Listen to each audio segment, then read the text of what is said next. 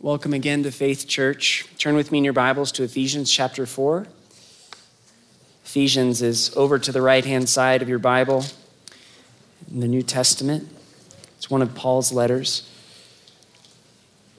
Today, we're continuing a question that we're just pausing to ask for two weeks as we're in a moment uh, as a culture, as a church, where uh, we are at a point where we might be tempted to divide, where it will be perhaps more difficult to stick together. Last week, we were asking how do we relate to our government in the midst of a mask mandate. We looked to Christ in the scriptures and saw what we found there. And this week, we're just going to ask more broadly how do we stick together? What's the glue that holds us together, Faith Church? And what we're going to see in Ephesians is we stick together as we stand in Christ, walking together in union with Him. I think of a, a time I was, I was doing bar ministry, uh, reaching out in South City, St. Louis, uh, to uh, folks who would hang out in a bar. And I went there about once a week, and once a month I did an event there, and we would talk about uh, a topic related to the Christian faith uh, and, and just invite people to, to bring their questions and to, to discuss Jesus, to hope to build a bridge for the gospel. Well, while I was there getting to know these dear people who spent time, perhaps some of them too much time, at this local bar, I would hear their stories.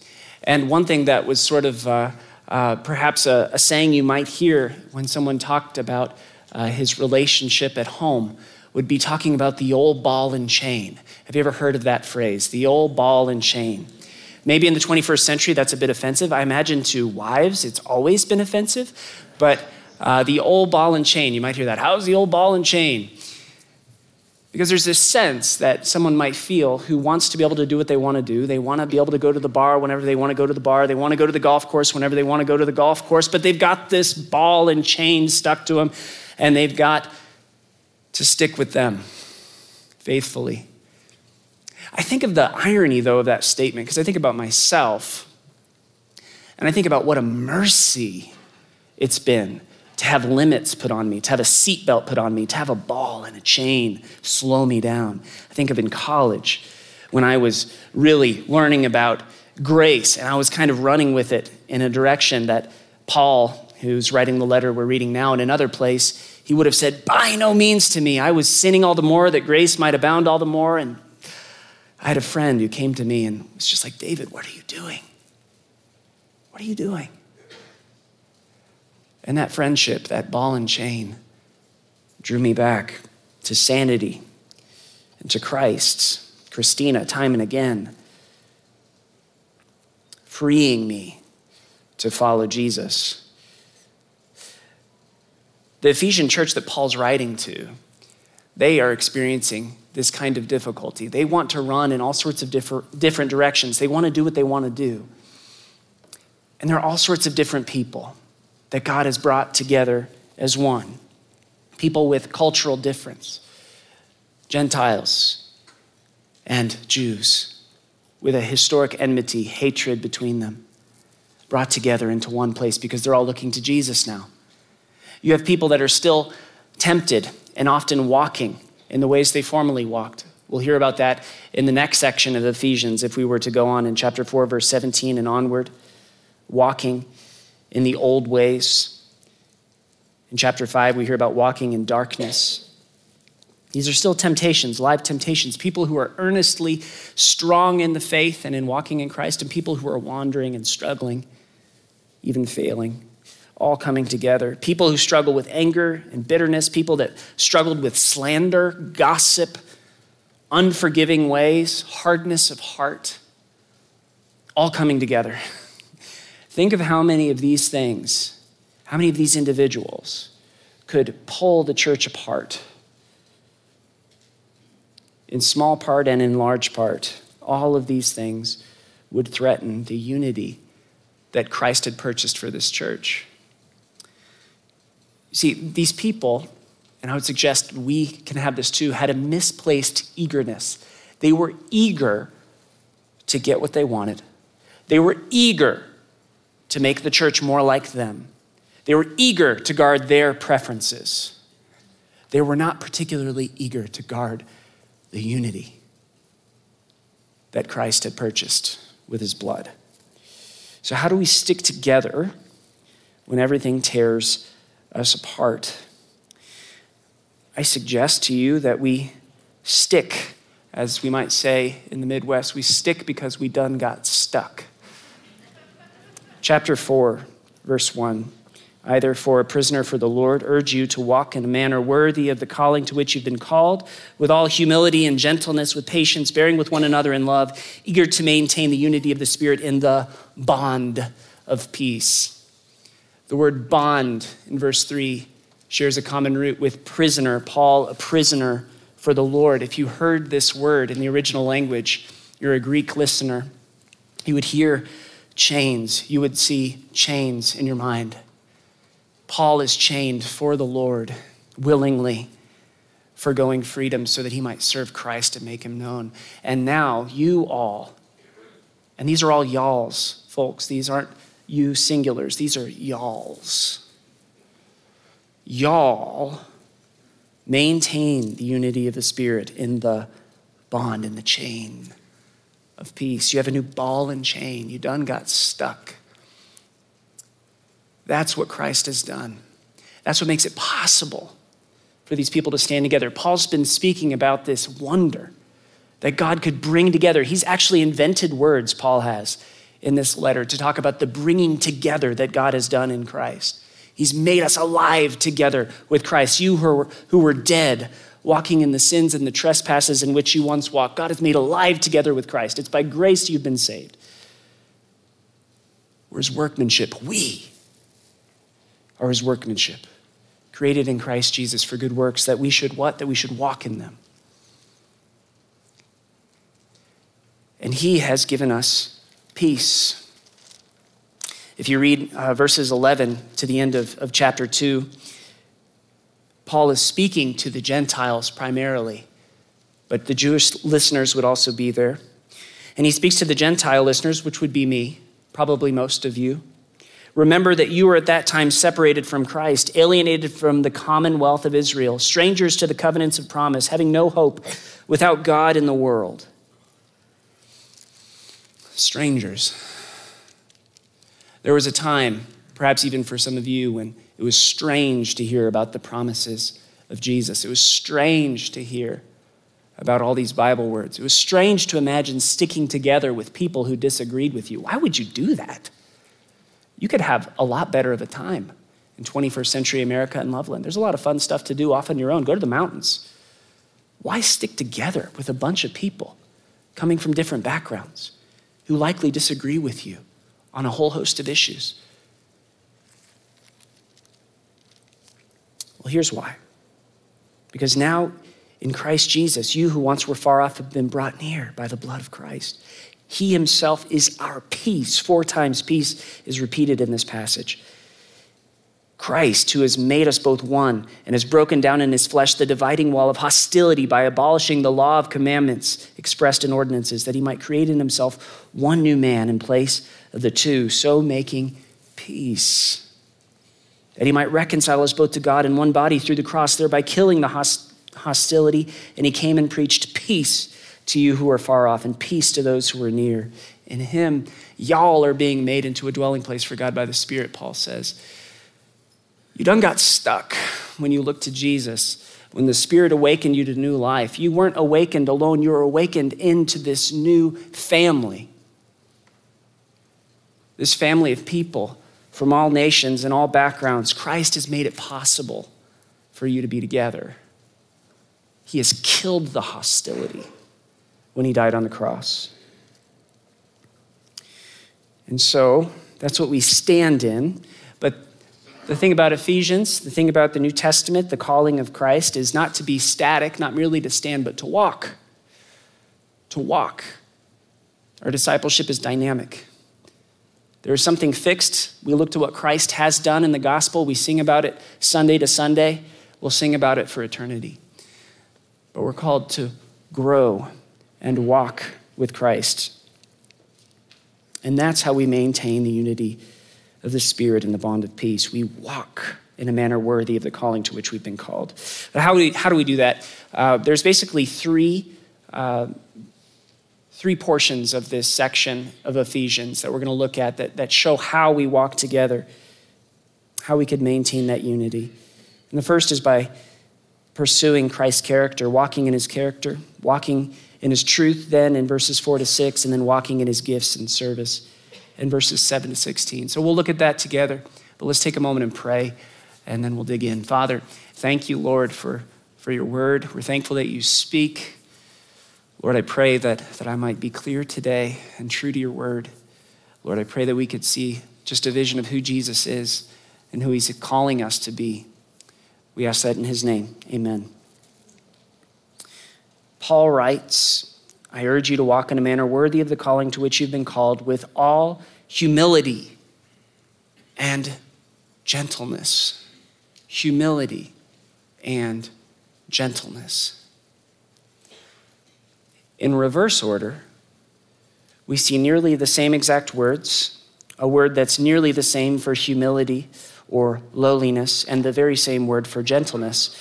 We see that when Christ speaks of his own heart in Matthew 11. Starting in verse 28, Jesus says these, these words that are so wonderful to us Come to me, all who are weary and heavy laden, I will give you rest. Take my yoke upon you and learn from me, for I am gentle and lowly in heart. The heart of Christ is gentle and humble. This is who he's revealed himself to be. Dane Ortlund writes help, helpfully about this in a book he released a couple years ago called Gentle and Lowly The Heart of Christ for Sinners and Sufferers. He wrote, This is not who Christ is to everyone indiscriminately. This is who he is for those who come to him, who take his yoke upon them, who cry to him for help. And Ortlund reminds us of the paragraph before in Matthew 11. The paragraph before these words from Jesus gives us a picture of how Jesus handles the impenitent, meaning the ones who would come to him with pride, arrogance, unwillingness to be moved by him, unwilling to repent. Jesus would say, Woe to you, Chorazin! Woe to you, Bethsaida! I tell you that it will be more tolerable on the day of judgment for the land of Sodom than for you. Gentle and lowly does not mean mushy and frothy. But he goes on, but for the penitent, his heart of gentle embrace is never outmatched by our sins and foibles and insecurities and doubts and anxieties and failures. For lowly gentleness is not one way Jesus occasionally acts toward others. Gentleness is who he is, it is his heart. Paul is saying to the Ephesian church pursue the heart of Christ, walk together worthily, pursuing the heart of Christ with all humility and gentleness, with patience, bearing with one another. Think of Christ. There's a moment when he says, How long will I have to bear with this generation?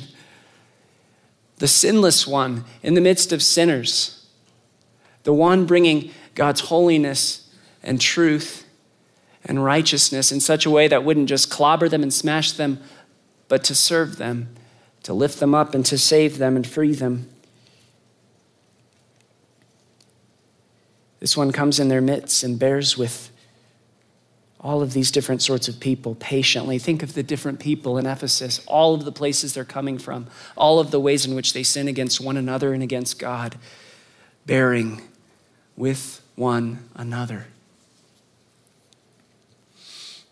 And this demands a new eagerness, eager to maintain the unity of the Spirit in the bond of peace. I think of Proverbs, Proverbs 6, we see that the Lord loves unity in this passage. We see the, the Lord loves unity when we sing Psalm 133 together, as we heard it read earlier.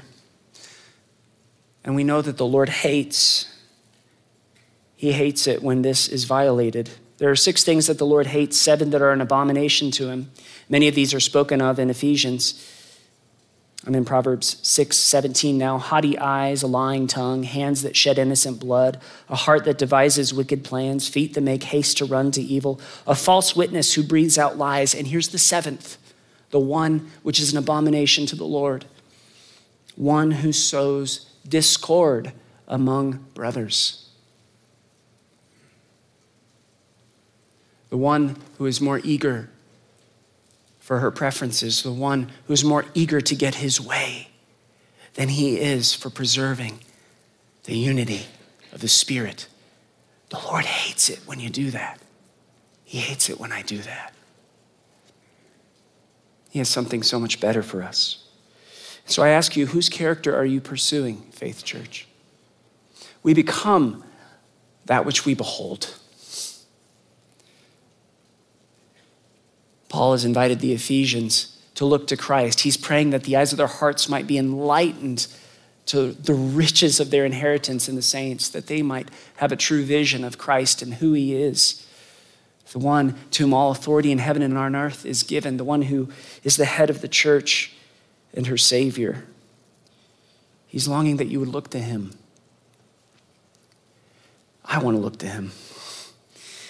But I think of the kind of person that I've wanted to become in the past, the one who could list off my accomplishments, tell you all the great things that I've done, how I, you know, I know more than you about this or that, the one upsmanship. You know this, but I know this. You can do this, but I can do this. Does this come out at all? These tendencies, a heavy handedness, a meanness. We know that the ends, when we act like the ends justify the means, we might win in the short run. We might be successful if we live like that. We can be impatient and expect instant change, lord that over people around us, and it might get results. But you will miss the heart of Christ. And you may come to him at the last day and you'll tell him about all the great stuff that you did. And he'll say, Depart from me. I never knew you. Because the thing you were chasing was never me.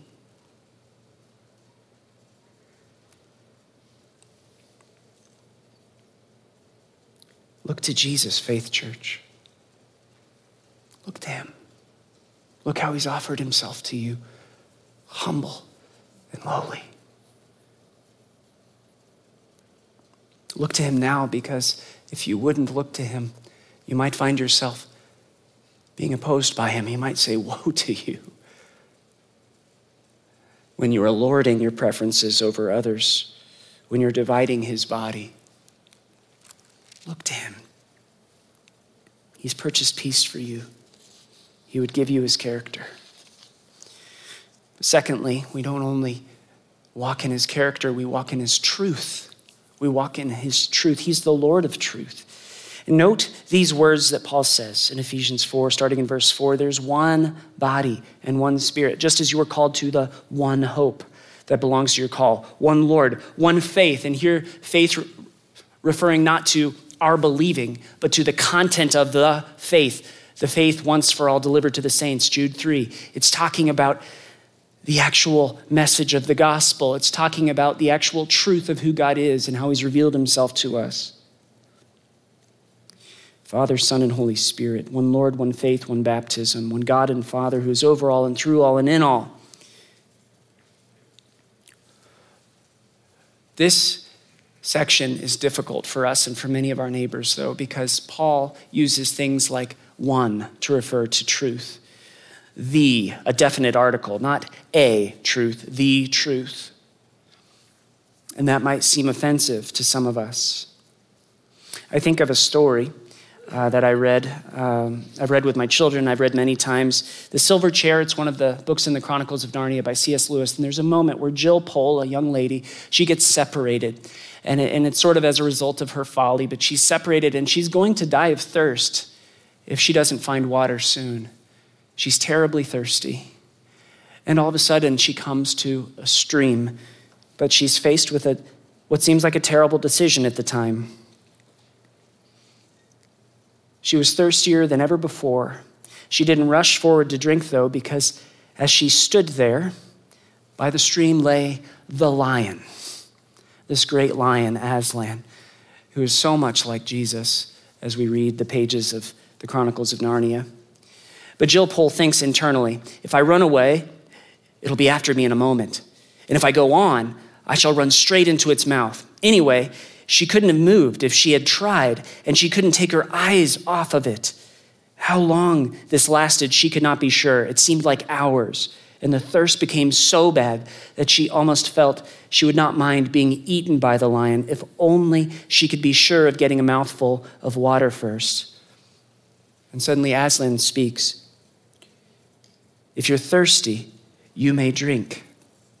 And for a second, she stared here and there, wondering who had spoken. Then the voice said again, If you're thirsty, come and drink. It was deeper, wilder, stronger, a sort of heavy golden voice. It did not make her any less frightened than she had been before, but it made her frightened in rather a different way. Are you not thirsty? said the lion. I'm dying of thirst, said Jill. Then drink, said the lion. May I? Could I?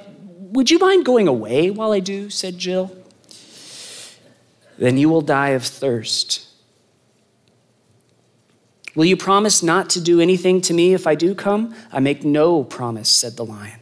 Oh, dear, said Jill, coming another step nearer. I suppose I must go and look for another stream then. There is no other stream, said the lion. Many of our neighbors, maybe perhaps some of you, some of your friends, some of your family members, the message that there is one truth, there is one hope, there is one faith, there is one Savior, Jesus. It seems deeply arrogant or offensive. But what we find is that there's true refreshment in Him. And there's no other stream.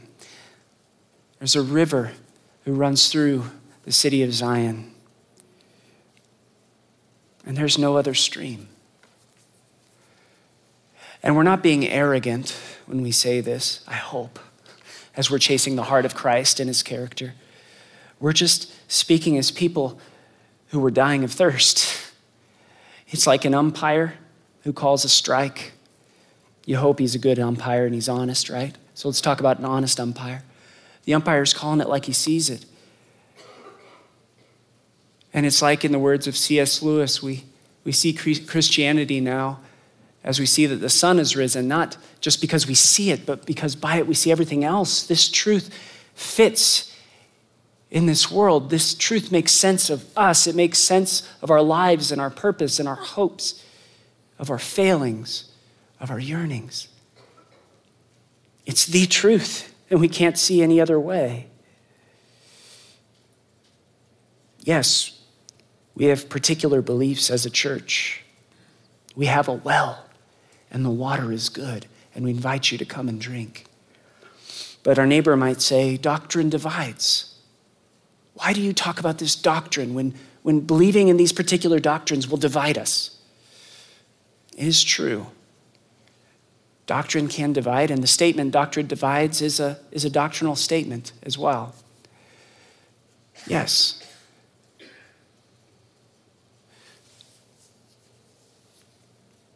But I wonder what do you bring with you when you come to Christianity, when you come to these statements of the one hope, the one faith, the one God?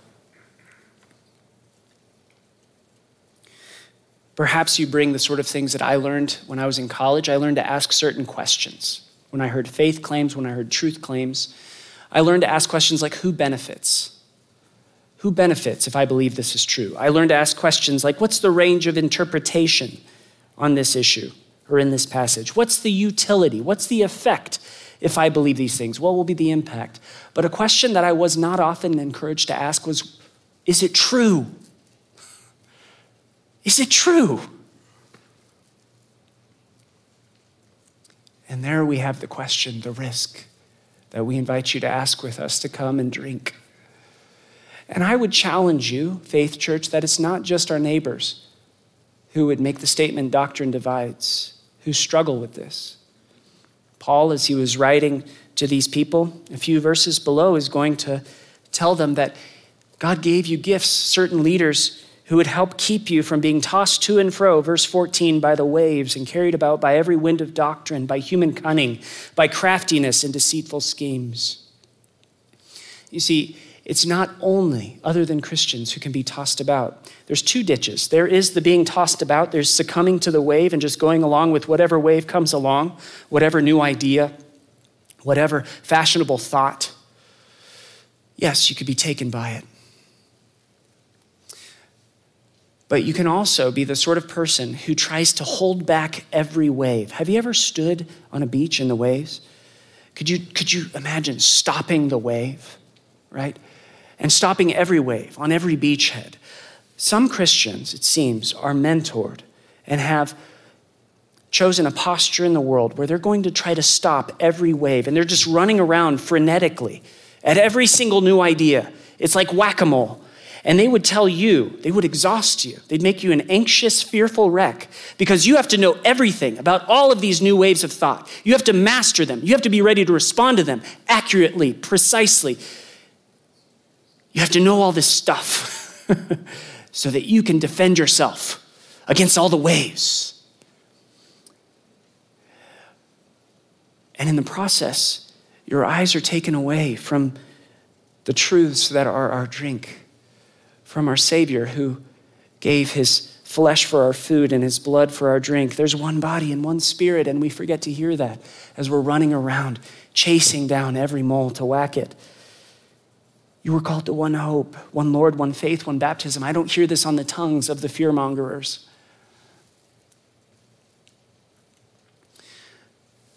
And so, whether it's the people who would say you have to believe in Jesus and drink from the well of this political platform. You have to believe in Jesus and agree with me about whether to homeschool or send to public school or private school or classical school, etc.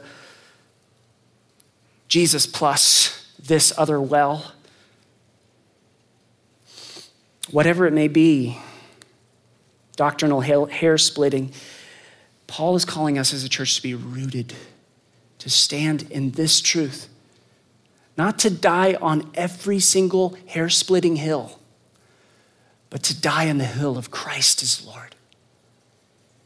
He died to make us one body. He animates us with his own life, one spirit. There is one God and Father who is over all and through all and in all of his children. We'll die on those hills together because he's worthy. We walk together in his character and in Christ's truth.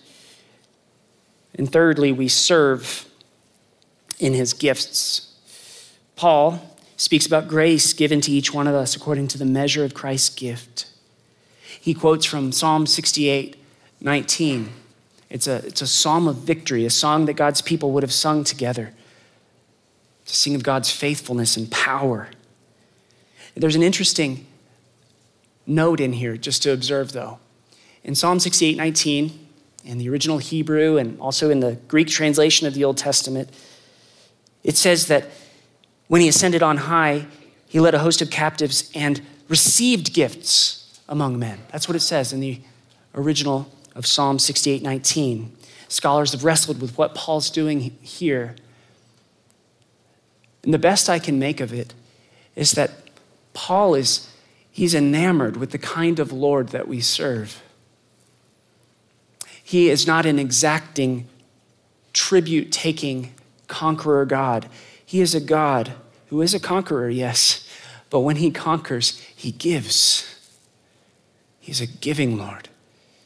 He gives gifts among men.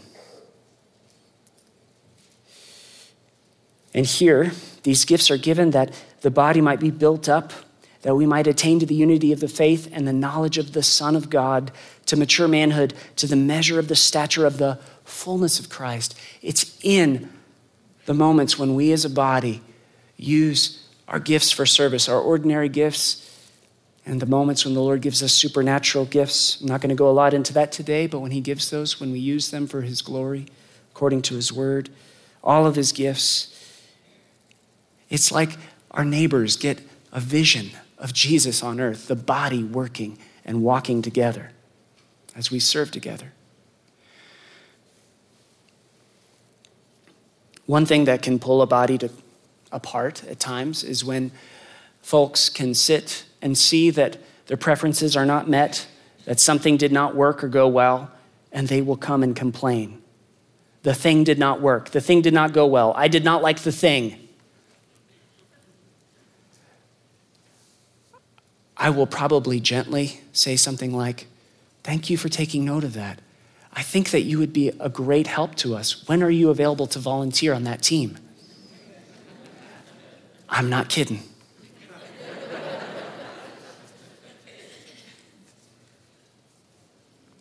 because as a pastor, I am supposedly one of these gifts to you. I hope I'm a gift. I'm supposedly one of the gifts to you, not to give you just what you want all the time, but to equip you for service. That's what Paul said. He gave the apostles and the prophets, the evangelists, the shepherds, and teachers to equip the saints for the work of service or ministry. Those words are the same ministry or service for building up the body of Christ. Now, apostles and prophets, I would suggest to you. Uh, per- particularly, let's start with apostles. In the days of Jesus, these are his commissioned, authorized spokesmen who spoke in his name with his authority. We have their words written for us in the scriptures of the New Testament. But if you hear someone claim to be an apostle today, I just suggest to you, I'd be nervous. Similarly, with a prophet, prophets throughout the time of the scriptures and into the New Testament, we see prophets. But when folks claim to prophesy, there's, a, there's an old sense, and sometimes the scriptures use this, prophesying simply in the sense of proclaiming God's truth from his word. The Puritans, especially, would speak in that way of prophesying. But some people are speaking of, uh, of, of new events or of new revelation from God. And Deuteronomy chapter 13 talks about how to test this kind of thing. And so I would also be nervous if someone declares themselves a prophet just wait and see what happens. But with evangelists and with pastors and teachers, these are still at work today, and I'm one of them, seeking to build you up so that you could serve Jesus. And so here's what I want to just say right now uh, myself and the other shepherds here at Faith Church, the elders among us, the staff who are helping us shepherd, you should hold us accountable to that. Our role here is not merely to give you what you want, not to put on a show. Our goal is to see you equipped for the work of ministry. So hold us accountable for that. But also, when we offer you the pathways that you might grow and exercise your gifts, I hope you'd take hold of it. When there's a first steps class, when, when Pastor Jim offers a class on the faith and being equipped for service as elders and as deacons, I hope you'd take it. When there's an opportunity to serve our neighbors, to welcome them, I hope you'd, you'd take it as you can, as you're able, so that we might show our neighbors and that we might become a picture of the fullness of Christ, his truth and character at work in us. So, how do we maintain the unity of the Spirit in a season where everything seems to tear us apart? We walk together in Christ. There was a moment, I was leading a, an elders meeting. This was about a year and a half into ministry. And I'm leading an elders meeting. We had had an Easter service where, in response to the congregation's desire, nearly unanimous desire, we incorporated some contemporary elements into the worship service and we sang some songs like How Great is Our God in the Easter service. True songs reflective of the truth of the gospel of Jesus Christ, the same truth. But there's an elder who was the chair of the worship committee who was not especially pleased. And at the elders' meeting, we're sitting down there where the leaders of the church were, were called to lead with the mind of Christ, to shepherd the flock of God. And there at the meeting in the worship committee report, he begins, and I can remember it and feel the moment still. I have something stuck in my craw, Pastor. And at that moment, I'm, I'm nervous and I'm trying to think back okay, what do I do?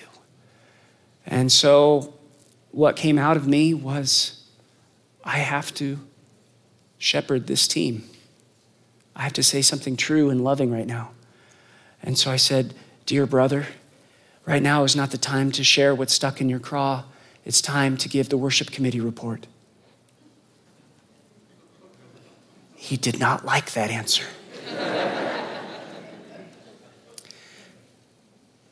he proceeded to leave the room. And I remember chasing him down the hall. And I said something like, Dear brother, you are an elder. You are valued. We are less without you. Leaving this room is a very serious statement. Please, please come back. He came back, finished the meeting. We were able to shake hands. It wasn't the last time we crossed hairs, but we shook hands and we'd keep shaking hands and we'd keep working together, bearing with one another. Him with me and I with him. But I wonder today are you eager to simply tell the person who's wrong off and let them have it? Are you eager to get your way and to win, to defend your turf? Are you eager to run when it's hard? To be silent when others are being harmed and no one's defending them? Are you eager, Faith Church, to know Jesus? Are you eager that he should be known? There's a small step that Paul gives us here in this passage that we could grow up in Christ. He says, Don't be tossed about by the waves, but rather speak the truth in love. And by speaking the truth in love, we're to grow up in every way into Him who's in the, who is the head, into Christ. How do we learn to speak like this? How, how do we learn to talk like Christ? I would suggest again that we go back to Jesus. We learn the way He spoke, the way He inhabited a moment when He was near somebody who was terribly wrong and loved them in His words sometimes with some really tough love, sometimes with a very gentle word, depended upon the moment. He's a wise, wise Savior and Lord.